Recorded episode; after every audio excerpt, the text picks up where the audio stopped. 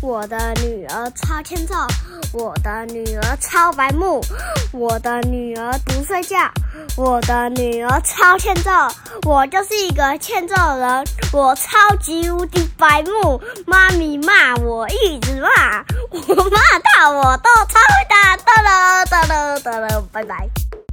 欢迎收听阿熊电台，我是阿熊，今天是我们《爱丽丝梦游奇境》的第六集，好，那么今天开始讲故事喽。Go Go， 第六回，会笑的猫。爱丽丝看着那栋小房子，想接下来要怎么办。突然有一个穿着帅气、脸像鱼的男仆从森林里跑出来，大声的敲着门。另外一个长相像青蛙的男仆打开门，爱丽丝蹑手蹑脚的从树林里走出来，偷听他们的谈话。注意到这两位男仆都戴着假发。鱼脸男仆拿出一封很大的信说，致公爵夫人，皇后邀请去打槌球。两个男仆互相敬礼，使得他们的假发纠缠在一起。爱丽丝哈哈大笑，她怕自己笑得太大声，赶紧撤回森林里，免得被他们听见。当他们再一次偷看的时候，发现鱼脸男仆已经走了，而青蛙男仆正坐在靠近门口的广场，呆呆地望着天空。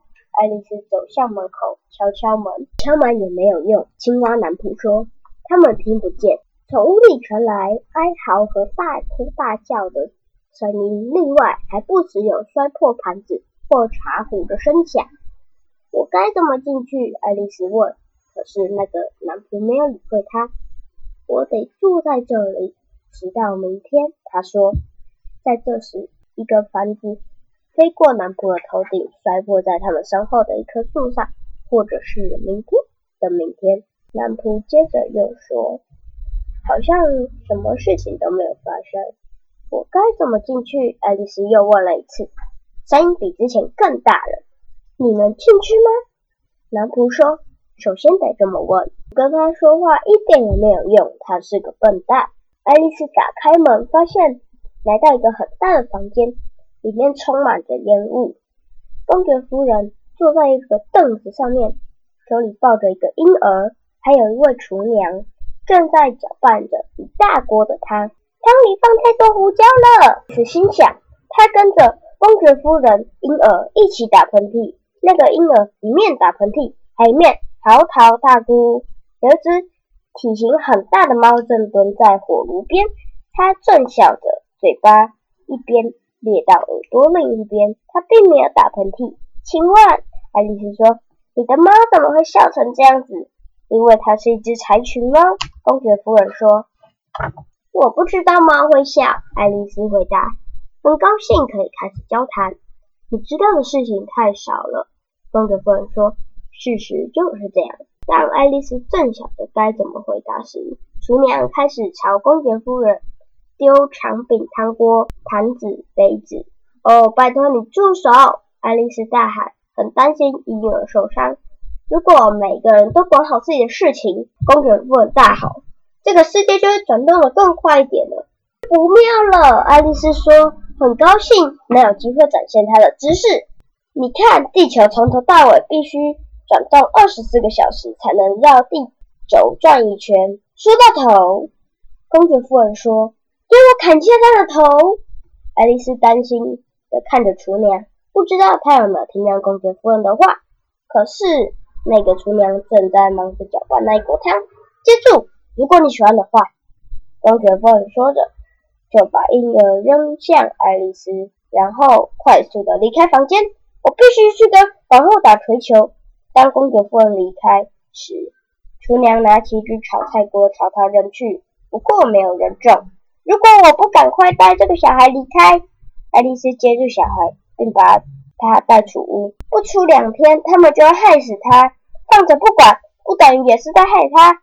这小家伙发出咯咯的呼噜声，像是在回答他。别再狗了，爱丽丝说，这不是表达想法的好方式。那个婴儿又开始咯咯叫。爱丽丝低下头看，他鼻子长得可像猪啊。接着他狗得更大声了，没错，这就是一只猪。爱丽丝放下它，她急忙跑回去森林里。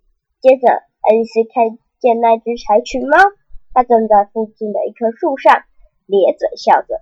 它的爪子好长，牙齿也好多，所以爱丽丝觉得应该要对它很恭敬。柴犬猫，它开口说：“请告诉我，应该往哪一个方向走？你想去哪里呢？”它继续咧嘴笑：“哪都行。”这样的话，你往那个方向走都行。柴犬猫说：“只要你走得够久，肯定会到达某个地方。老将住在那一边，三月兔住在另外一边，他们两个都是疯子。可是我不想去拜访疯子。”爱丽丝说：“哦，在这里我们都是疯子。”柴犬猫说：“我是疯子，你也是疯子。”喵。你怎么知道我是疯子？爱丽丝说：“你肯定是疯子。”猫说：“否则你不会来到这里。告诉我，你今天会去跟皇后打槌球吗？”猫：“我很乐意去。”爱丽丝说：“可是我没有被邀请。”“我会在哪里？”猫说，还渐渐的消失，又逐渐的出现。“那个婴儿怎么样了？”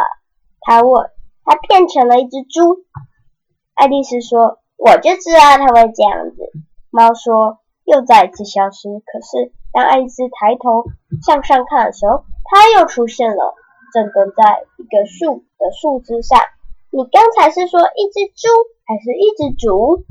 它问。“猪！”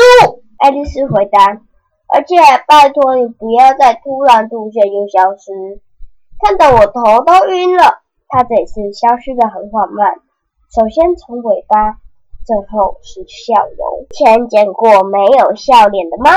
爱丽丝边走边想。可是我从来没有看过笑脸猫。不久，她来到三月兔家。万一它疯得很彻底怎么办？爱丽丝想。真希望我去的是猫将家。好，那我们讲的故事就先讲到这里。如果喜欢我们的故事的话，记得给我们五星好评。不是留言，你们的留言我们都会看哦。好，那我们这个故事就先讲到这里咯，拜拜。